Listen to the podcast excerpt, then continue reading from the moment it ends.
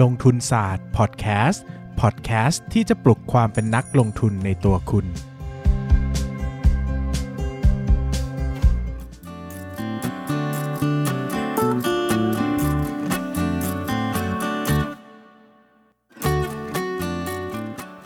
วัสดีครับ ยินดีต้อนรับเข้าสู่รายการลงทุนศาสตร์พอดแคสต์รายการที่จะชวนทุกคนมาพัฒนาความรู้ด้านการเงินและการลงทุนไปด้วยกัน วันนี้นะครับก็เป็นฤกษ์งามยามดีที่ลงทุนศาสตร์ จะขึ้น season ใหม่นะครับ เป็นตอนที่ 101 อยู่กันมา 100 episode แล้วนะครับ วันนี้ก็เราจะมาเริ่มต้นอะไรหลาย ๆ อย่างกันใหม่นะครับ โดยที่ทุกวันจันทร์จะเป็นเนื้อหาของลงทุนศาสตร์เลคเชอร์เล่าก่อนนะครับว่าลงทุนศาสตร์เลคเชอร์เนี่ยจะเป็นเนื้อหาที่ว่ากันด้วยเรื่องความรู้ด้านการลงทุนแบบเนื้อเนื้อๆเน้น ๆ นะครับ เน้นว่าฟังไปทุกเทปเนี่ยจะได้พัฒนาตัวเองทุกเทป แล้วก็เป็นเนื้อหาที่ค่อนข้างจะใช้ได้ตลอดกาลนะครับ ไม่ได้เป็นช่วงเวลาใดเวลาหนึ่ง เน้นว่าเป็นความรู้แบบแน่น ๆ เลย ดังนั้นช่วงของลงทุนศาสตร์เลคเชอร์เนี่ยจะเป็นช่วงเวลาที่ผมไม่ strict เวลานะครับ ขึ้นอยู่กับหัวข้อการบรรยายเลยว่า เนื้อหาที่พูดในตอนนั้นจะมีความสั้นหรือยาวมากแค่ไหน เนื้อหาบางช่วงบางตอนอาจจะซ้ำกับเนื้อหาที่พูดไปแล้วใน season หนึ่งบ้าง ก็ต้องบอกก่อนว่ามันเป็นเนื้อหาที่ไม่อยากจะข้ามนะครับ ผมพยายามจะเรียบเรียงเนื้อหาให้ทุกคนได้concept ที่ไล่ไปตามหัวข้อไล่ไปตามประเด็นที่ให้ครบครันมากที่สุดนะครับ ดังนั้นเนี่ย บางอย่างก็ต้องยกขึ้นมาพูดซ้ำเพื่อให้องค์ประกอบมันสมบูรณ์มากขึ้นนะครับ เดี๋ยวลองเจอกันลองฟังกันดูว่าทุกวันจันทร์ลงทุนศาสตร์เลคเชอร์จะเป็นอย่างไรบ้าง มีข้อปรับปรุงข้อชี้แนะตรงไหน แจ้งกันได้นะครับ ก็พยายามจะปรับเนื้อหาให้ดีที่สุด แล้วก็ให้ภาพทุกคนได้ชัดเจนที่สุดเท่าที่ผมจะทำได้นะครับ แต่ก่อนจะเข้าเนื้อหานะครับ ก็ขออนุญาตโฆษณาเล็กๆนะครับ ตอนนี้ผมมีหนังสือของตัวเองออกมาแล้วหนึ่งเล่มนะครับ เขียนในชื่อนามปากกานายพินต้า หนังสือชื่อว่ามนุษย์ซึมเศร้ากับเรื่องเล่าสีขาวดำผมเคยเป็นโรคซึมเศร้าอยู่ประมาณ 1 ปีครับ ก็ช่วงระหว่างทำลงทุนศาสตร์นี่แหละ หลายๆ คนก็ อยากจะอาจจะอยากรู้จักผมให้มากขึ้นนะครับ หรือว่าอยากจะสนับสนุนเป็นกำลังใจให้นะครับ ก็ทำได้ง่าย ๆ โดยการเข้าไปพรีออเดอร์หนังสือเล่มนี้นะครับ ราคาเล่มละ 250 บาท บวกค่าส่งอีก 50 บาท ก็เป็นเล่มละ 300 บาทนะครับ อยู่ที่หน้าเพจลงทุนศาสตร์เลยนะครับ หรือว่าถ้าใครหาไม่เจอนะครับ ก็เมนทิ้งไว้ที่ YouTube ก็ได้ เดี๋ยวผมจะมาคอยแปะ ช่องพรีออเดอร์ให้นะครับ เนื้อหาเป็นเรื่องเล่าที่พูดถึงประเด็นของการเป็นโรคซึมเศร้า แล้วก็มุมมองที่ผมผ่านมาผ่านมาได้ยังไงนะครับ รักษาตัวเองยังไงบ้างกว่าจะหายดี 1 ปีที่เกิดขึ้นนะครับ อยากจะเล่าให้ทุกคนได้ฟัง แล้วก็เป็นมุมมองความคิดโดยเฉพาะคนที่คิดว่าตัวเองมีความเสี่ยงจะเป็น หรือว่ามีคนใกล้ตัวเป็นหนังสือเล่มนี้เหมาะมากเลยนะครับมา ก็โฆษณาเสร็จแล้วนะครับ ก็หวังว่าจะยอดพิออเดอร์จะขึ้นนะฮะ เพราะว่าถ้าสำนักพิมพ์อยู่รอดเดี๋ยวจะเขียนหนังสือลงทุนใหม่ๆ มาให้อ่านกัน ตอนนี้ก็ขอเก็บเงินทำสำนักพิมพ์ให้รอดก่อน เข้าเนื้อหาวันนี้ครับ เนื้อหาวันนี้เราจะพูดถึงจักรวาลของการลงทุน หรือว่าสินทรัพย์ในการลงทุนมีกี่ประเภทอะไรบ้างที่เราต้องรู้จัก หลายคนอาจจะรู้สึกว่าโหเนื้อหาตอนนี้ดูเบสิกมากๆเลยนะครับ แต่ผมก็ต้องเล่าก่อนว่ามันไม่เล่าไม่ได้จริงๆนะครับเพราะว่าหลายคนเนี่ยรู้เป็นหย่อมๆรู้จักเงินฝาก รู้จักสลากออมสิน รู้จักหุ้น รู้จักทองคำแต่พอพูดถึงภาพรวมองค์รวมของทุกอย่างแล้วเนี่ยกับรู้จักไม่ครบนะครับ พอรู้จักไม่ครบเนี่ยมันทำให้ไม่เข้าใจจักรวาลของการเงิน หรือจักรวาลของการลงทุนได้อย่าง ครอบคลุม ซึ่งเป็นประเด็นสำคัญในการที่เราจะจัด portfolio หรือการกระจายความเสี่ยงนะครับ ดังนั้นวันนี้เราจะมาพูดเรื่องนี้แบบเต็มๆ ใครที่รู้อยู่แล้วก็ชักชวนให้ฟังนะครับ เผื่อจะได้มุมมองใหม่ๆ หรือได้การเรียบเรียงความคิดแบบใหม่ๆ ที่ทำให้แข็งแรงชัดเจนมากขึ้น ถ้าพร้อมแล้วนะครับ ก็จะเริ่มต้นกันเลยนะครับ จักรวาลของการลงทุนนะครับหรือว่าสินทรัพย์ที่ลงทุนได้นะครับของนักลงทุนเนี่ยผมแบ่งไว้ด้วยตัวเองนะครับอันนี้ disclaimer ก่อนว่าแบ่งด้วยตัวเองนะครับมีทั้งหมด 6 ประเภทนะครับไล่ไปตามนี้ประเภทที่ 1 คือเงินสด หรือสิ่งที่ ใกล้เคียงกับเงินสดนะครับ ก็ผมเรียกสั้นๆ ว่าเป็นพวกตราสารทางการเงินที่มีความเสี่ยงใกล้เคียงกับเงินสดทั้งหลายทั้งแหล่นะครับ ยกตัวอย่างให้เห็นภาพที่สุดก็คือกลุ่มของเงินฝากธนาคาร แล้วก็สลากออมสินนะครับเอ่อ AKA ตราสารเงินที่ผมเรียกเนี่ยนะครับตราสารเงินเนี่ยก็จะเป็นสินทรัพย์ที่ มีความเสี่ยงต่ำมากนะครับ เพราะว่าโดยทั่วไปแล้วจะได้รับการค้ำประกันจากทั้งหน่วยงานที่เรานำเงินไปฝาก แล้วก็ได้รับประกันทั้งรัฐบาลนะครับ กลุ่มนี้ที่รู้จักกันหลักๆ ก็คือเงินฝากธนาคารนั่นเองนะครับ เมื่อเรานำเงินไปฝากธนาคารเนี่ยเราก็จะมีสถานะเป็นเจ้าหนี้ของธนาคารนะครับ ดังนั้นถ้าธนาคารเกิดล้มละลายเนี่ยธนาคารจะต้องชำระเงินเจ้าหนี้ก่อนส่วนของผู้ถือหุ้น หรือว่าส่วนทุนนั่นเองนะครับ ดังนั้นตามหลักแล้วถ้าธนาคารล้ม เราจะต้องได้เงินก่อนผู้ถือหุ้นธนาคารนั้น หลายคนอาจจะกังวลนะครับ เพราะว่าจริง ๆ แล้วเนี่ยธนาคารเป็นสินเป็นธุรกิจอีกธุรกิจหนึ่งที่มีหนี้ค่อนข้างสูงมากนะครับ กังวลว่าฝากเงินแล้วจะได้เงินคืนไหมนะครับ ช่วงที่เกิดวิกฤตเศรษฐกิจอย่างช่วงต้มยำกุ้งนะครับหรือแฮมเบอร์เกอร์คริสิสเนี่ยก็จะมีประเด็นว่าคนจะแห่ไปถอนเงิน เพราะกลัวว่าธนาคารจะล้ม แน่นอนว่าธนาคารจะล้มก็เพราะว่าคนแห่ไปถอนเงินเนี่ยแหละครับ เพราะว่าปกติธนาคารเขาอะมีสภาพคล่องเพียงพอสำหรับการถอนเงินในภาวะปกติเท่านั้น อย่าลืมนะครับว่าเงินที่เราไปฝากธนาคารเนี่ยธนาคารเอาไปปล่อยกู้ต่ออีกทีหนึ่งดังนั้นไม่ได้หมายความว่าเงินที่เราฝากเนี่ยถ้าทุกคนไปถอนพร้อมกันจะมีเพียงพอในธนาคารนะครับธนาคารมีเพียงพอสักประมาณ 10-20%เท่านั้นแหละโดยทั่วไป ดังนั้นถ้าคนแห่ไปถอนมากๆ อันนี้คือเรื่องที่อันตรายมากสำหรับธนาคารนะครับรัฐบาลจึงต้องประกาศกฎหมายที่ชื่อว่าพระราชบัญญัติคุ้มครองเงินฝาก พระราชบัญญัติคุ้มครองเงินฝากเนี่ยก็เป็นกฎหมายที่ว่ากันตรงๆ ง่าย ๆ เลยว่า ถ้าธนาคารล้มละลายแล้ว ผู้ที่นำเงินไปฝากกับรัฐบาลที่ได้รับการรับรองโดยรัฐบาลไทยเนี่ยนะครับไปฝากกับธนาคารพาณิชย์ที่ได้รับการรับรองโดยรัฐบาลไทยเนี่ยจะได้เงินคืนในวงเงินที่กำหนดนะครับ ช่วงที่เกิดวิกฤตหนักเนี่ยวงเงินก็จะสูงมากนะครับ จนหลังๆเนี่ยเข้าใจว่าปลายปีนี้นะครับจะลดลงมาเหลือ 1 ล้านบาทต่อ 1 ธนาคารนะครับดังนั้นใครที่กังวลวิกฤตมากๆ ก็กระจายฝากเงินธนาคารละ 1 ล้านบาทก็ได้ ถ้ากลัวธนาคารจะล้ม แต่ วิธีที่ง่ายกว่านะครับ ก็คือไปฝากเงินกับธนาคารที่ผ่านวิกฤตใหญ่ ๆ อย่างต้มยำกุ้งหรือแฮมเบอร์เกอร์มาได้จะดีกว่า เพราะว่าอะไรครับ เพราะว่าเขาเคยผ่านมาแล้วอะถ้ามันมีปัญหาอีกก็คงไม่น่าจะล้มเลยอีกอะไรอย่างเงี้ยนะครับ ก็น่าจะยืนไหวนะครับ อีกส่วนหนึ่งก็คือสลากออมทรัพย์นะครับสลากออมทรัพย์เนี่ยเป็นชื่อทางกฎหมายนะครับ ตอนนี้ก็มีออกมาหลายยี่ห้อด้วยกัน แต่ธนาคารนะครับที่จะออกฉลากสลากออมทรัพย์ได้เนี่ยต้องเป็นธนาคารที่ ทำการโดยรัฐนะครับ ได้แก่ธนาคาร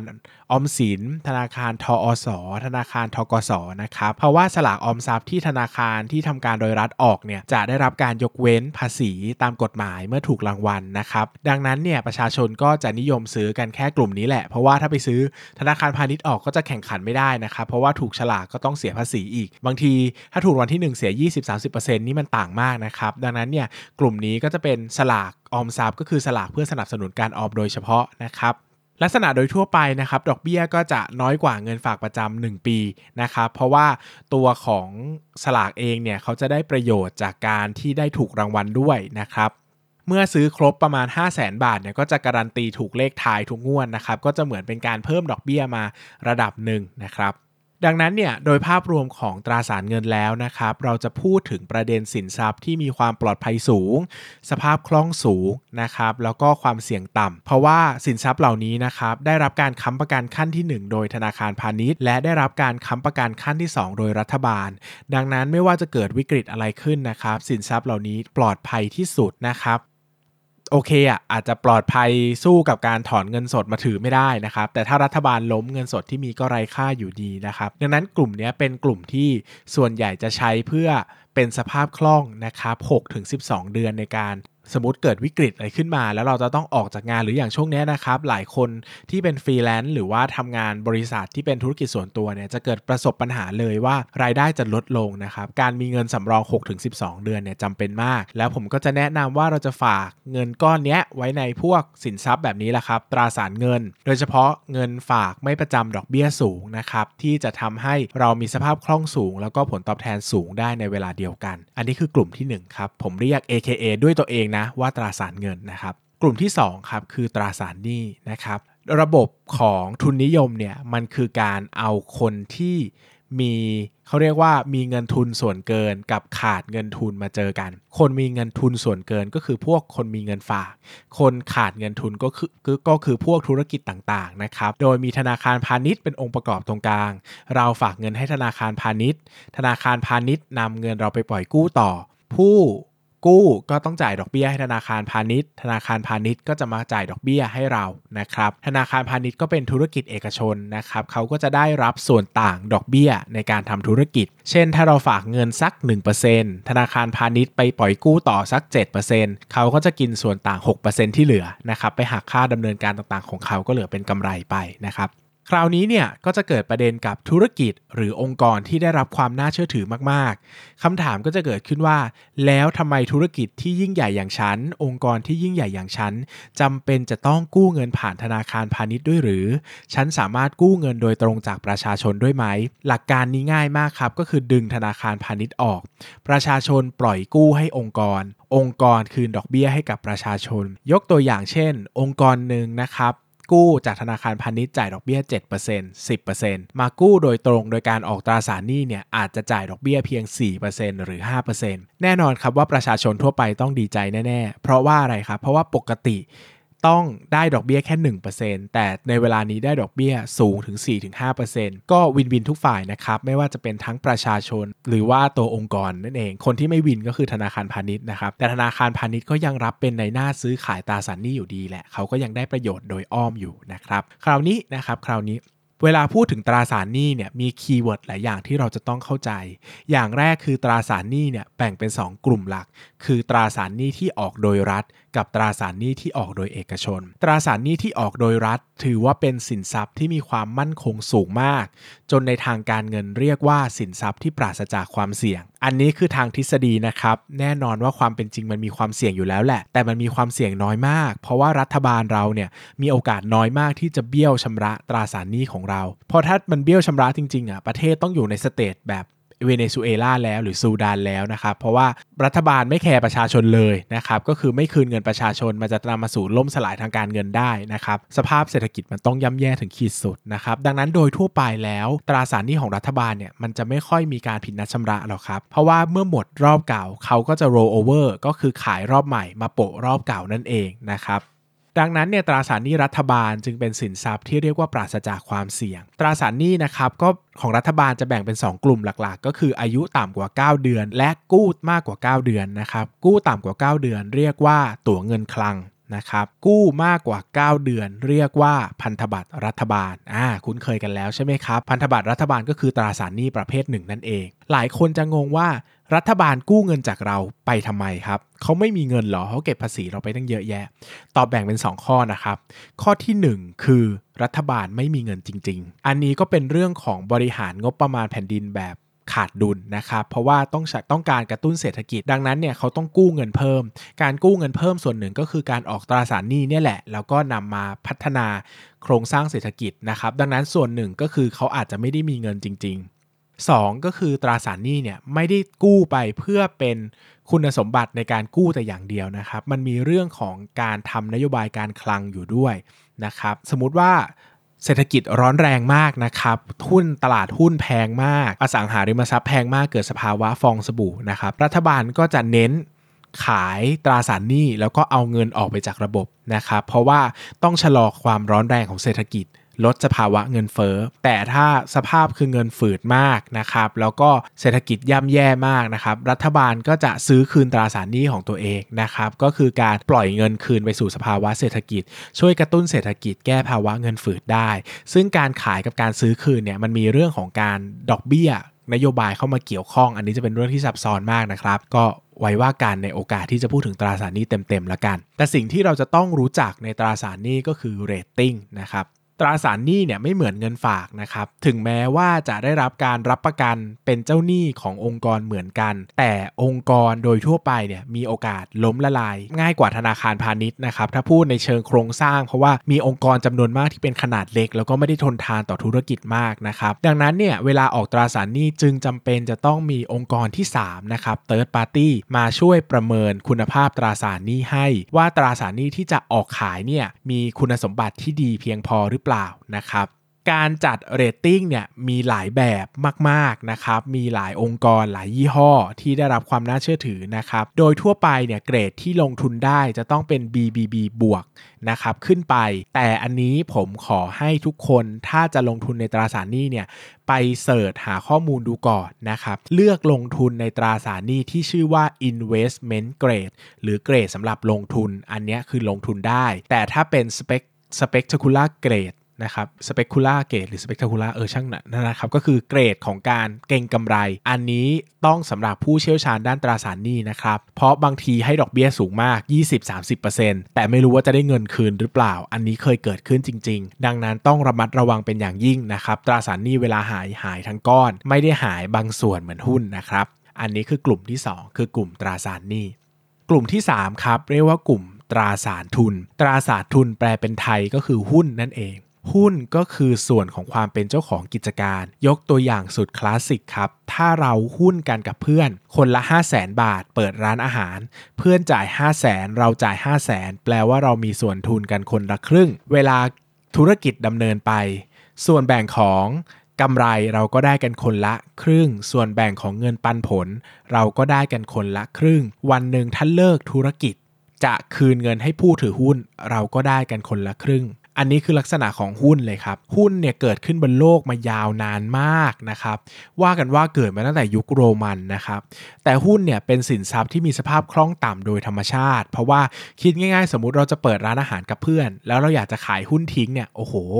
ใครจะมาซื้อครับ ส่วนใหญ่ก็ต้องขายคืนให้กับเพื่อนที่ร่วมลงทุนกันมานั่นแหละ แต่ถ้าเป็นตลาดหุ้นอันนี้ไม่ต้องกังวลเรื่องสภาพคล่องครับ เราสามารถซื้อขายเปลี่ยนมือของหุ้นได้โดยง่ายเลยนะครับ ตลาดหุ้นเปิดทุกวัน มีคนรอซื้อรอขายเราอยู่แล้ว แต่ราคาจะเป็นเท่าไหร่อีกเรื่องนะครับ แต่สภาพคล่องดีกว่าแน่นอนนะครับ ดังนั้นหุ้นเนี่ยจึงเป็นเรื่องราวที่ทำให้เกิดการลงทุนในภาพของธุรกิจขนาดใหญ่ แล้วก็เป็นตัวที่ที่ช่วย drive ธุรกิจให้ไปได้ไกลมากนะครับ เพราะว่าธุรกิจโดยทั่วไปเนี่ยจะมีส่วนทุนที่จำกัด เนื่องจากไม่ว่าจะเป็นบริษัทที่ร่ำรวยมาจากไหน หรือเป็นตระกูลที่ร่ำรวยมาจากไหนนะครับเขาก็มีเงินจำกัดทั้งสิ้น เพราะว่าตระกูลที่ร่ำรวยก็มักจะทำธุรกิจใหญ่โตนะครับใช้เงินเป็นหมื่นล้านแสนล้าน ถึงเขาจะรวยมากอาจจะรวยระดับ 50,000 ล้าน แต่ต้องการเงินแสนล้านเขาก็ไม่มีนะครับ ดังนั้นตลาดหุ้นเนี่ยจึงเป็นนกลไกสำคัญมาก สำหรับทุนนิยมนะครับที่ทำให้บริษัทต่างๆเนี่ยสามารถเติบโตได้ในระยะยาว เพราะว่าเขาสามารถระดมทุนได้จากประชาชนทั่วไปได้นะครับดังนั้นเนี่ยจึงเป็นถือว่าเป็นเรื่องที่ดีมากๆนะครับในเชิงของทุนนิยม ซึ่งประชาชนที่มีทุนส่วนเกินผมเล่าแล้วเนอะว่าทุนนิยมคือโลกของทุนเกินกับทุนขาดมาเจอกัน ประชาชนที่มีทุนเกินก็มีโอกาสได้เป็นส่วนร่วมของธุรกิจที่มีความมั่นคง มีขนาดใหญ่ต้องใช้เงินเข้าถึงเยอะได้ โดยที่ไม่จำเป็นต้องมีเงินเยอะนะครับ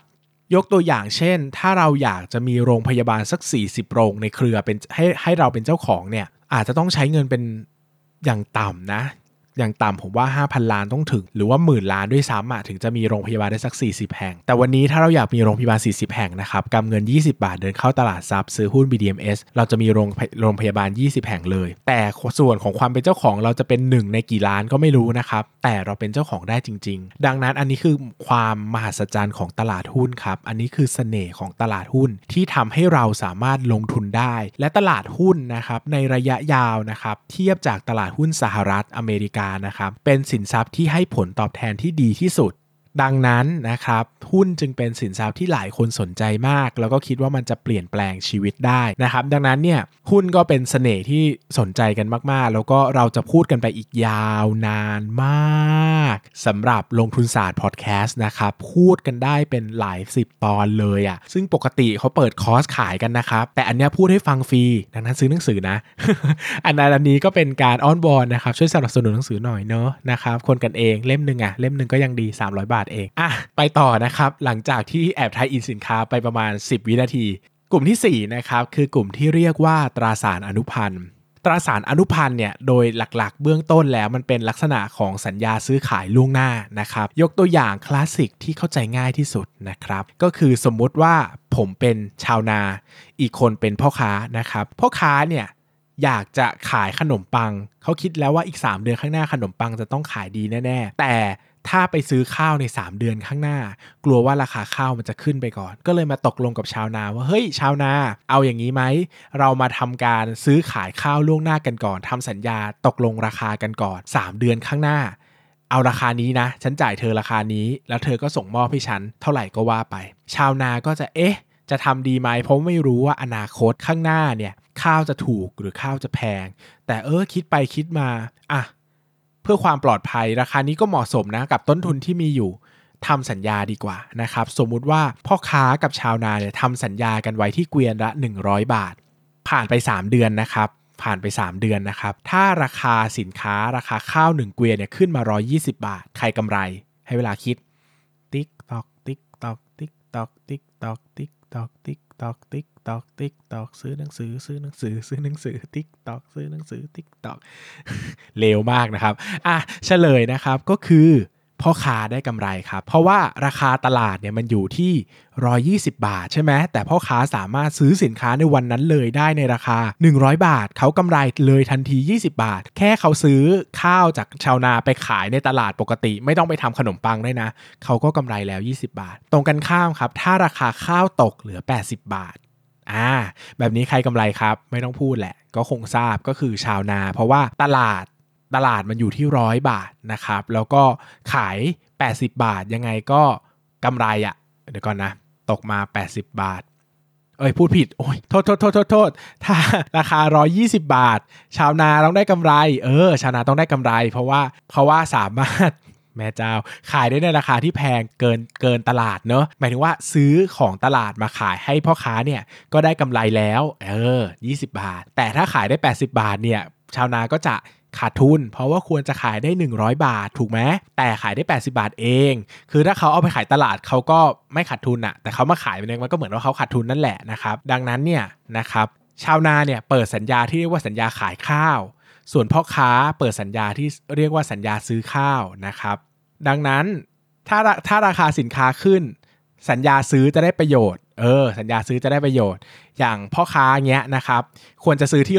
120 ก็ซื้อที่ร้อยเดียวนะครับ แต่ถ้าราคาสินค้าลงอะคนขายจะได้ประโยชน์ เพราะว่าควรจะขายได้ที่ราคา ถูกแต่ขายที่ราคาแพงเออ เพราะว่าชาวนาควรจะขายได้ 80 ใช่ไหมเขาขายได้ที่ร้อยอะ ทุกคนครับ อันนี้คือผมขอฮาราคิรีตัวเองในการพูดประมาณ 3 นาทีที่แล้วนะครับ ผมพูดมัวซัวมากนะครับ สรุปว่าถ้าราคาขึ้นคนซื้อจะได้ประโยชน์ ถ้าราคาลงคนขายจะได้ประโยชน์ใครฟังเมื่อกี้ก็ไปล้างไปล้างหูทิ้งนิดนึงนะครับ ขอโทษจริงๆนะครับ เนื่องจากเออกำลังเมาอยู่นะ พยายามขายหนังสือมากเกินไปก็เลยพูดไม่รู้เรื่องนะครับ สรุปสรุปสรุปอะฟังตรงนี้ฟังตรงนี้ ถ้าราคาขึ้น คนซื้อได้ประโยชน์ ถ้าราคาลงคนขายได้ประโยชน์นะครับ ซึ่งในชีวิตจริงนะ่ะในชีวิตจริงอะมันเป็นแบบนี้ได้นะครับ เพราะว่าเราสามารถทำตัวเป็นพ่อค้าได้ โดยชาวนาเนี่ยคือใครครับ ชาวนาคือคู่สัญญาของเรานั่นเอง ก็เป็นพวกโบรกเกอร์หรือเป็นธนาคารนะครับที่จะทำสัญญากับเรา เช่นทำสัญญาซื้อขายล่วงหน้าเงินทำสัญญาซื้อขายล่วงหน้าหุ้นนะครับทำได้นะครับ โดยที่ ชาวนาเนี่ยเขาก็จะไปคิดค่าความเสี่ยงมาว่า ถ้าเขาขายหุ้นตัวนี้ให้เราล่วงหน้า เขาจะมีความเสี่ยงเท่าไหร่ เขาก็จะบวกมาเป็นค่าพรีเมียมในการทำสัญญานะครับ เราในฐานะพ่อค้าเนี่ยก็สามารถทำสัญญาซื้อขายล่วงหน้าได้นะครับ ความโดดเด่นที่สุดของตราสารอนุพันธ์ก็คือสิ่งที่เรียกว่า leverage นะครับก็คือการสร้างอัตราทดอย่างเมื่อกี้นะครับถ้าชาวนากับพ่อค้าเนี่ยตกลงทำสัญญาล่วงหน้ากันแล้ว วางมัดจำเพียง 20 บาท เพราะว่ามันไม่ได้สินค้าเนอะจะมาวางมัดจำเยอะๆได้ยังไงใช่ไหมก็วางมัดจำแค่ 20 บาท สมมติว่าถ้าราคาขึ้นไป120อย่างเงี้ยพ่อค้าก็ได้กำไรเลย 1 เด้ง ทั้งๆที่ความจริงถ้าเอาเงินร้อยบาทไปซื้อข้าวมาเก็บไว้เก็งกำไรจริงเนี่ยจะได้กำไรเพียง 20%นะครับดังนั้นเนี่ยตราสารอนุพันธ์ด้านหนึ่งก็เป็นการปกป้องความเสี่ยง แต่อีกด้านหนึ่งก็เป็นการเก็งกำไรเหมือนกันนะครับอันนี้จึงเป็นภาพของตราสารอนุพันธ์ซึ่งมีตั้งแต่การเทรดเอ่อการเทรด t f x นะครับการเทรด forex นะครับอันนี้ก็เป็นชื่อตลาดบ้างชื่อผลิตภัณฑ์บ้างการเทรดเอ่อเขาเรียกว่าอะไรนะ single stock future อะไรเงี้ยนะครับ ก็เป็นตราสารอนุพันธ์ทั้งสิ้นนะครับ เกี่ยวข้องทั้งสิ้นนะครับ อันนี้ก็มีลักษณะเป็นสัญญาซื้อขายล่วงหน้านะครับ อันนี้ก็จะมีความเสี่ยงสูงมากนะครับ เก่งกำไรกันซะเยอะนะครับ ใช้ปกป้องป้องกันความเสี่ยงก็ได้นะครับ เช่น เราคิดว่าตลาดจะลง แต่เราเนี่ยไม่อยากจะขาดทุน หุ้น แต่เราก็อยากถือหุ้นด้วยในเวลาเดียวกัน เราก็ช็อตหุ้นก็ได้นะครับดังนั้นตลาดลงจริงหุ้นในพอร์ตเราลง แต่เราก็ได้กำไรจากการช็อตหุ้นด้วย ก็มาถัวกันก็จะหายนะครับแต่ถ้าตลาดขึ้นเราได้กำไรจากหุ้นขึ้น แต่เราขาดทุนจากที่ไปช็อตหุ้นไว้ มันก็จะถัวกันเหมือนกัน มันก็เลยเป็นการ กำจัดความเสี่ยงการเขาเรียกว่าการกระจายความเสี่ยงนั่นเองนะครับ อันนี้ก็ทำได้เหมือนกัน แต่อย่างที่บอกนะครับว่าตราสารอนุพันธ์เนี่ยเป็นสินทรัพย์ที่มีความเสี่ยงสูงมากนะครับ แล้วก็เหมาะสำหรับคนที่มีความรู้ความเข้าใจในผลิตภัณฑ์จริงๆพราะแค่ซื้อไว้ถือโดยไม่ทำอะไรเนี่ยก็ขาดทุนแล้วนะครับ เพราะว่ามีมีพรีเมียม มี time decay นะครับ ก็ต้องเป็นคนที่มีความเข้าใจเรื่องอัตราโทษ แล้วก็มองภาพการเก็งกำไรราคาได้อย่างแม่นยำ กลุ่มที่ 4 คือตราสารอนุพันธ์กลุ่มที่5นะครับเรียกว่าสินทรัพย์อื่น สินทรัพย์อื่นเนี่ยผมแบ่งเป็น 2 กลุ่มหลักๆ ด้วยกันก็คือกลุ่มที่เป็นโภคภัณฑ์กับอสังหาริมทรัพย์ พูดถึงอสังหาริมทรัพย์ก่อนนะครับอสังหาริมทรัพย์ก็คือ สินทรัพย์นะครับที่ติดอยู่กับที่ดินอะนะครับก็ยกไปไหนไม่ได้นะครับโดยทั่วไปนะนิยามประมาณนี้นะครับก็เช่น บ้าน คอนโด สนามบิน โกดัง โรงเรียน โรงแรม โรงพยาบาล ก็เป็นอสังหาริมทรัพย์หมดนะครับ เราสามารถเก่งกำไรหรือว่าลงทุนในอสังหาริมทรัพย์ได้นะครับ ก็หลายคนจะเคยได้ยินกันว่าลงทุนในบ้านเช่า ลงทุนในคอนโดนะครับ หลักๆก็มี 2 แบบคล้ายๆหุ้นเลยนะครับ ก็จะมีแบบ value investor นะครับเน้นกระแสเงินสดก็คือถือแล้วปล่อยเช่านะครับนำเงินสดมาใช้จ่ายนะครับมาเป็นผลตอบแทนจากการลงทุนถ้าราคาขึ้นมากๆก็อาจจะพิจารณาขาย อีกกลุ่มหนึ่งเนี่ยเรียกว่าเป็นกลุ่มเก็งกำไรนะครับก็ซื้อมาขายไปดู demand supply เป็นหลัก บางคนไม่ซื้อแม้กระทั่งตัวทรัพย์จริง ๆ ด้วยนะ ซื้อใบจองอย่างเงี้ยเพราะรู้ว่าเอออันเนี้ย ต้อง demand สูงแน่ๆเลยนะครับ ก็ซื้อใบจองเก็บไว้ขายใบจองเอาอย่างเงี้ยนะครับ อันนี้ก็คือกลุ่มอสังหาริมทรัพย์ก็เป็นกลุ่มอีกกลุ่มหนึ่งเลย ที่ได้รับความนิยมในการลงทุนสูงมากๆนะครับ ตลาดใหญ่มากๆ คนที่ลงทุนในสังหาริมทรัพย์เก่งๆ ก็เก่งเหมือนนักลงทุนในหุ้นเลยอะไรอย่างเงี้ยนะครับ แต่ข้อเสียของมันก็คือเรื่องของความสภาพคล่องนะครับ เพราะว่าซื้อขายทีเนี่ยมันยากนะครับ คิดถึงการจะซื้อที่ดินแปลงหนึ่งแล้วจะขายที่ดินแปลงหนึ่งอะนะครับ ถึงแม้ว่าจะรู้ว่าราคามันขึ้นจนมีกำไรอะแต่บางทีการหาคนมาซื้อไม่ใช่เรื่องง่ายนะครับดังนั้นเนี่ยอสังหาริมทรัพย์ก็จะมีแบเรียร์ของการที่ต้องมีเงินทุนระดับหนึ่งแล้วก็ต้องมีความเงินเย็นระดับหนึ่งถึงจะเข้าถึงได้นะครับ อีกกลุ่มหนึ่งเนี่ยก็คือกลุ่มของ commodity นะครับ commodity เนี่ยแต่ก่อนผมจะแบ่งเป็น 2 แบบก็คือ hard commodity กับ soft commodity นะครับแต่ปัจจุบันเนี่ยผมจะแบ่งเป็น 3 แบบก็คือ hard commodity soft commodity แล้วก็ cryptocurrency นะครับหรือว่า digital asset ต่างๆพกพันนะครับกลุ่มแรกก็คือ hard commodity hard commodity เนี่ยก็คือเป็นสินทรัพย์ที่มีอยู่ในโลกอย่างจำกัดนะครับ ส่วนใหญ่ก็จะคือพวกสินทรัพย์ มีค่า โลหะมีค่า ทองคำนะครับเอ่อทองแดง โลหะต่างๆ เช่นเงิน silver นะครับ เหล่านี้เป็นโภคภัณฑ์หมด เพราะว่า ความต้องการ demand ของ supply โลกเนี่ยเป็นตัวกำหนดราคา ช่วงไหน demand ต่อทองคำสูง ราคาทองคำก็ขึ้นสูง ช่วงไหน supply ต่อทองคำสูง เช่นมีการเปิดเหมืองใหม่อะไรใหม่ทองคำก็อาจจะตกลงก็ได้นะครับ อันนี้จึงเป็นภาพรวมของโภคภัณฑ์นะครับที่เป็น hard commodity อันที่2 soft commodity ก็คือเป็นโภคภัณฑ์ที่ผลิตซ้ำได้นะครับส่วนใหญ่ก็จะเป็นสินทรัพย์ในกลุ่มของเกษตรกรรม เช่น ถั่วเหลือง เนื้อไก่ เนื้อหมู น้ำมันปาล์มนะครับ ข้าวหอมมะลิ อะไรก็ตามที่เป็นพวกสินค้าพวกนี้นะครับ ก็ถือว่าเป็นเรื่องของ soft commodity mode เหมือนกันนะครับ demand supply เป็นตัวกำหนดราคาซื้อขายนะครับสุดท้ายก็คือดิจิทัลแอสเซทต่างๆนะครับ ยกตัวอย่างเช่นคริปโตเคอเรนซีนะครับโทเค็นต่างๆ เช่น Bitcoin นะครับ Ethereum นะครับเอ่ออะไรกันที่ดังๆ คิดไม่ออกแล้วนะครับ คิดออกแค่ไม่กี่อัน อะนะครับ ประมาณนี้ก็เป็นแค่ ผมมองว่าเป็น commodity เหมือนกันคล้ายคล้ายกับ hard commodity ที่มีอยู่จำกัดและต้องขุดนะครับ เพียงแต่สินทรัพย์มันไม่ได้จับต้องได้คล้ายคล้าย hard commodity คล้าย hard กับ commodity นะครับ ก็เลยเรียกว่า digital asset ดีกว่าcommodity เนี่ยมีลักษณะสำคัญเหมือนกันก็คือไม่มีความแตกต่างในตัวสินทรัพย์นะครับ ไม่ว่า เนื้อไก่จะซื้อที่ไหนอะมันก็คือเนื้อไก่เหมือนกัน ถ้ามันเป็นส่วนเดียวกัน อันนี้โดยคร่าวๆนะครับอาจจะมีแตกต่างบ้างแต่โดยภาพรวมตลาดโลกเนี่ยมันไม่ได้ต่างกันนะครับดังนั้นไม่ว่าไก่ของเรามันจะดีพรีเมียมแค่ไหนอะแต่ก็มักจะสู้ตลาดโลกไม่ได้ เพราะถ้าราคาตลาดไก่โลกลงอะคนก็จะหันไปซื้อไก่ยี่ห้ออื่น ที่เขาลงตามตลาดโลกสุดท้ายเราก็ต้องปรับตัวตามอยู่ดีนะครับดังนั้นเนี่ยลักษณะสำคัญข้อที่ 1 ของโภคภัณฑ์ก็คือไม่มีความแตกต่างกันในแต่ละสินทรัพย์เหมือนกันครับทองคำซื้อที่ไหนก็เหมือนกันถึงแม้ว่าจะมีการแปะยี่ห้อแม่นู้นแม่นี้เพื่อความน่าเชื่อถือ แต่โดยเนื้อแท้ทองคำก็คือทองคำนะครับไม่ได้สร้างความแตกต่างอะไร ราคาขายก็ไล่เลี่ยกันจนแทบแยกความแตกต่างไม่ออก หรือบิตคอยนะครับซื้อบิตคอยจากกระเป๋าไหนเงินไหนก็เหมือนกันนะครับก็เป็นบิตคอยเหมือนกันใช้ในการชำระเงินได้เหมือนกันนะครับถ้าไม่โดนโกงนะ อะ อันนี้ก็คือเรื่องของสินทรัพย์ทางเลือกอื่นนะครับ สุดท้ายก็คือกองทุนรวมนะครับ กองทุนรวมก็คือการนำเงินนะครับไปให้ผู้เชี่ยวชาญทำการลงทุนแทนเรา หลายคนอยากลงทุนแต่ไม่มีเงิน ไม่มีเวลา ไม่มีความรู้บ้างแหละนะครับ ก็ลำบากที่จะไปเข้าถึงอสังหาริมทรัพย์ลำบากที่จะเข้าถึงตลาดทุน แล้วก็กลัวว่าลงทุนเองจะขาดทุนก็ไปจ้าง ผู้เชี่ยวชาญด้านการลงทุนมาลงทุนแทนดีกว่า ผู้เชี่ยวชาญอันนี้ก็จะเรียกว่าเป็นผู้จัดการกองทุนนะครับเขาก็จะระดมเงินจำนวนมากมาเข้าอยู่ในกองทุน แล้วก็จะนำเงินในกองทุนนี้ไปลงทุนในสินทรัพย์ที่ประกาศไว้ เช่น กองทุนรวมตลาดเงินก็ไปลงทุนในตลาดเงิน กองทุนรวมตราสารหนี้ก็ลงทุนในตราสารหนี้ กองทุนรวมหุ้นก็ไปลงทุนในหุ้น กองทุนรวมอสังหาริมทรัพย์ก็ลงทุนในอสังหาริมทรัพย์ กองทุนรวมทองคำก็ลงทุนในทองคำกองทุนรวมบิตคอยก็ลงทุนรวมใน ก็ลงทุนในบิตคอยนะครับสิ่งที่ผู้ถือกองทุนจะได้ก็คือกำไรแล้วก็ขาดทุนตามสินทรัพย์นั้นจริงๆนะครับเพราะว่าราคากองทุนรวมเนี่ยก็จะผันแปรไปตามสินทรัพย์ที่ถือ ถ้าสินทรัพย์ขึ้นเราก็ได้กำไรสินทรัพย์ลงเราก็ขาดทุนนะครับระหว่างที่ถือเราอาจจะได้สิ่งที่เป็นผลตอบแทนที่ 2 ก็คือเงินปันผลด้วย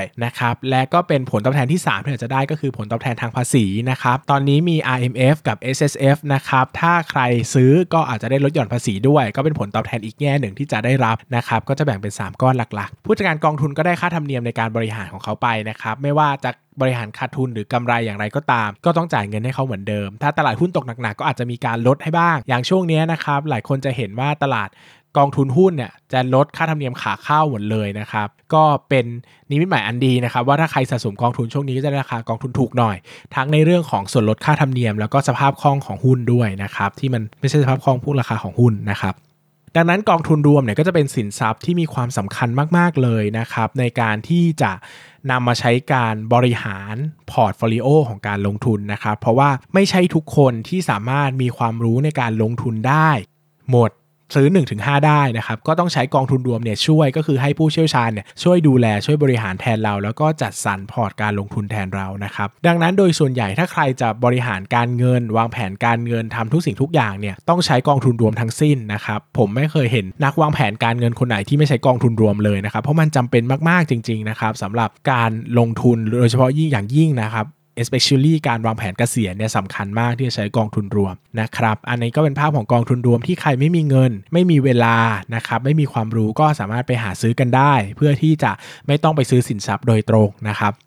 อย่ารังเกียจเดียดฉันกองทุนรวมนะครับ พูดเป็นเล่นนะ บางปีคนซื้อกองทุนรวม อยู่เฉยๆนอนกระดิกตีพุงอยู่บ้านเนี่ยกำไรดีกว่าคนซื้อหุ้นรายตัวนะครับแถมไม่ปวดหัวด้วยนะครับเพราะว่าหลายครั้งเนี่ยนักลงทุนรายย่อยก็ไม่ได้เก่งไปกับผู้บริหารกองทุนหรอกครับ ดังนั้นเนี่ยลองทุน ลองลงทุนเองก็ได้ ถ้าชนะไม่ลงทุนยังไงก็ไม่ชนะกองทุนรวมสักทีนะครับก็อาจจะยอมแพ้แล้วก็ซื้อกองทุนรวมเอาเถอะง่ายดีนะครับแล้วก็ปลอดภัยสบายใจด้วยนะครับไม่ต้องมานั่งปวดหัวลงทุนเอง ก็สะสมหาเงินเยอะๆแล้วก็ใส่กองทุนรวมไปนะครับดังนั้นวันนี้เราจะได้ภาพทั้ง 6 อย่างแล้วก็คือ 1. ตราสารเงิน 2. ตราสารหนี้ 3. ตราสารทุน 4. ตราสารอนุพันธ์ 5. สินทรัพย์อื่น 6 กองทุนรวม วงเล็บอีกครั้งว่าตราสารเงินเป็นศัพท์ที่ผมเรียกเองนะครับ ดังนั้นเนี่ยหกอย่างนี้จะเป็นเครื่องมือหลักๆ ของเราในการลงทุน แล้วก็จะเป็นเรื่องที่ผมจะพูดไปตลอดในลงทุนศาสตร์เลคเชอร์ โดยลงทุนศาสตร์เลคเชอร์จะเน้นไปที่หุ้นกับกองทุนรวมเป็นหลักนะครับ สินทรัพย์อย่างอื่นจะแบ่งมาพูดบ้าง ดังนั้นเนี่ยใครจะลงทุนก็พยายามทำความรู้จักกับสินทรัพย์ทั้ง 6 ประเภทให้ดี อย่า weight น้ำหนักไปอย่างใดอย่างหนึ่งโดยเฉพาะนะครับ เพราะว่าจริง ๆ แล้วเราอาจจะเหมาะกับสินทรัพย์อย่างอื่นมากกว่าก็ได้ เช่นบางคน ฝากเงินตลอดชีวิต แต่ไม่รู้มาก่อนว่าตัวเราเหมาะกับตราสารนี้มากกว่า บางคนเล่นแต่หุ้นอย่างเดียวไม่ประสบความสำเร็จ เพราะว่าจริงๆเหมาะกับกองทุนรวมมากกว่า แบบนี้ก็ได้นะครับ ดังนั้นเนี่ยเทปนี้ก็จะมีเนื้อหาประมาณนี้นะครับ ขออภัยด้วยในเรื่องของตราสารอนุพันธ์ที่พูดงงๆสับสนหน่อยนะครับ ก็ถือว่าถือว่าเป็นเทปแรกละกันนะครับ ก็ให้อภัยซึ่งกันและกันเนอะอย่าดุด่าว่ากล่าวกันมากนะครับผมเดี๋ยวผมไปแอบนอนร้องไห้นะนะครับเทปวันนี้ยาวนานมากกว่าปกตินะครับเนื่องจากเลคเชอร์เนี่ยอย่างที่ผมบอกผมก็จะปล่อยเวลาฟรีเลยนะครับก็คือจะไม่มีการกำหนดระยะเวลาใด ๆนะครับ เพื่อที่จะทำให้เนื้อหาในการพูดคุยเนี่ยมันเป็นไปอย่าง สบายๆนะครับแล้วก็ได้เนื้อหาเต็มที่นะครับโดยที่เนื้อหาของเลคเชอร์เนี่ยนะครับจะไม่มีการตอบคำถามนะครับเพราะว่ามันค่อนข้างยาวอยู่แล้วเดี๋ยวผมจะยกไปตอบในเทปปกติ เดี๋ยวผมขอเล่าแผนของลงทุนศาสตร์ season 2ก่อนนะครับ season 2เนี่ยก็วันจันทร์จะเป็นลงทุนศาสตร์เลคเชอร์นะครับวันวันอังคารจะเป็นลงทุนศาสตร์แขกรับเชิญนะครับวันพุธจะเป็นเนื้อหาทั่วไปแบบ season หนึ่งนะครับก็ข่าวสารบ้านเมืองนะครับวันพพฤหัสจะเป็น โคโฮสจะมาคุยกันเรื่องหุ้นรายตัวนะครับ อันนี้ก็เน้นเจาะหุ้นรายตัวเลย วันศุกร์ก็เป็นข่าวสารทั่วไปเหมือนกันครับ วันเสาร์อาทิตย์จะเป็นรายการใหม่ของผมเอง ถือว่าชื่อว่าถามเล่นตอบจริงนะครับ จะเป็นรายการวาไรตี้คุยกันเรื่อง ความรู้ทั่วๆไป รอบด้านรอบตัวนะครับ โดยจะเอาทุกอย่างมาพูดคุยกันเป็นเรื่องของเนื้อหาสาระที่จับต้องได้ แล้วก็เป็นการ วงเล็บก็คือแนะนำหนังสือที่น่าอ่านไปในเวลาเดียวกันนะครับก็จะมาทุกเสาร์อาทิตย์เสาร์เนี่ยจะเป็นผมพูดคนเดียวนะครับวันอาทิตย์จะมีแขกรับเชิญมาร่วมพูดคุยด้วยนะครับถ้าอาทิตย์ไหนแขกรับเชิญไม่มาหรือหาไม่ได้อย่างช่วงโควิด -19 เนี่ยก็อาจจะหาผ่านวันอาทิตย์ไปก่อนนะครับโดยภาพรวมลงทุนศาสตร์พอดแคสต์ก็จะกลับมามีเนื้อหาที่เข้มข้นมากขึ้น ความยาวต่อเทปมากขึ้น แล้วก็จะกลับมาเจอกันทุกวัน อันนี้ก็เป็น pilot scale ไปก่อนนะครับขอลองทำดูสัก 2 2 เดือนก่อนว่าไหวหรือไม่ไหวอย่างไรบ้าง เพราะว่าการคุยกับแขกรับเชิญหรือคุยโคโฮสเนี่ยก็ใช้เวลาค่อนข้างเยอะเหมือนกันพอสมควร ก็อาจขอดูขอปรับก่อนบางทีอาจจะปรับเหลือสัปดาห์เว้นสัปดาห์อะไรอย่างเงี้ยนะครับ ก็เดี๋ยวลองมาว่ากันอีกทีตอนผ่านไปแล้วสัก 1 เดือนแล้วกันนะครับสำหรับเทปวันนี้นะครับ ก็คิดว่าน่าจะครบถ้วนกระบวนความ โดยเฉพาะมือใหม่ที่หัดลงทุนเนี่ยผมอยากให้ฟังเทปนี้มาก อุตส่าห์นำขึ้นมาเป็นเทปแรกนะครับ ส่วนมือเก่าก็ฟังมาจนจบก็อาจจะเบื่อๆหน่อยก็ ก็ถือว่าทบทวนความรู้แล้วกันนะครับสำหรับวันนี้ลงทุนศาสตร์ เลคเชอร์นะครับก็ขอบคุณทุกคนมากๆ ผมอยากฟังความคิดเห็นมากๆเลยนะครับ ก็ทิ้ง comment กันไว้ได้ทั้งช่อง YouTube Podbean หรือว่าจะไปเม้นใต้โพสต์ในลงทุนศาสตร์ ที่โพสต์พอดแคสต์เลยก็ได้นะครับ ผมจะได้ทราบว่าเออมันเป็นยังไงมันดีไม่ดียังไงบ้างนะครับ เพราะว่าจะได้นำมาปรับ ถ้ามันยาวเกินไปจะได้ซอยตอนให้ แต่ผมอยากให้มันจบเนื้อหาในประเด็นเดียวมากกว่า เพราะว่าเลคเชอร์ก็อาจจะยาวหน่อยอาจจะสัก 30 นาทีถึง 45 นาทีแบบนี้แล้วแต่เทปนะครับ ใครที่คุ้นเคยกับการฟังแบบ รายวันนะนะครับก็อาจจะต้องแบ่งตอนฟังเช้าเย็น หรือว่าขับรถตอนเช้าตอนเย็นอาจจะมีเวลา 2 ช่วงก็แบ่งได้นะครับหรืออาจจะแบ่งไปฟังวันอื่นที่ว่างๆก็ได้นะครับอันนี้ก็ก็แล้วแต่ เพราะว่าก็อยากจะทำเนื้อหาให้ดีที่สุดนะครับแต่ถ้ายอดฟังมันน้อยจริง ๆ คือคนไม่ชอบฟังยาวๆจริง ๆ สุดท้ายแล้วเดี๋ยวผมอาจจะปรับลดความยาวลงตามความเหมาะสมแล้วกันนะครับถ้าคนไม่ชอบฟังยาวๆเลยเดี๋ยวผมอาจจะซอยให้เป็น 2-3 เทป ก็ friendly มากขึ้น แต่เนื้อหาที่ได้ก็จะน้อยลงเนอะเพราะว่ามันก็มีเรื่องื่องของระยะเวลามาเกี่ยวข้องนะครับแต่ก็พยายามจะทำให้ดีที่สุด แล้วก็พยายามจะถูกทำให้ถูกใจคนส่วนใหญ่แล้วกันเนอะเพราะคงทำให้ถูกใจทนทุกคนไม่ได้หรอกนะครับยังไงก็ขอฝากเนื้อฝากตัวมาก ๆสำหรับลงทุนศาสตร์ podcast season 2นะครับ season นี้ทุ่มเทเวลาทุ่มเทแรงกายแรงใจความพยายามต่างๆ ลงมาหนักหน่วงมากๆ เพราะว่าอยากจะพัฒนาพอดแคสต์ให้ดี แล้วก็เป็นที่ยอมรับของนักลงทุนจริง ๆ นะครับ ยังไงก็ขอบคุณทุกคนมาก ๆ ที่อยู่กันมา เป็นเวลา 100 เทปแล้วนะครับ คุณคือแฟนพันธ์แท้ คุณคือคนที่สนับสนุนลงทุนศาสตร์จริงๆนะครับ แต่ถ้าจะสนับสนุนเต็มที่อย่าลืมซื้อหนังสือ มนุษย์ซึมเศร้ากับเรื่องเล่าสีขาวดำของลงทุนศาสตร์นะครับทายอินตอนจบก็ได้เก๋จัง อะ วันนี้ขอบคุณทุกคนมาก พูดพร่ำรำพันมาไม่หยุด ขอบคุณจริง ๆ ครับ สวัสดีครับ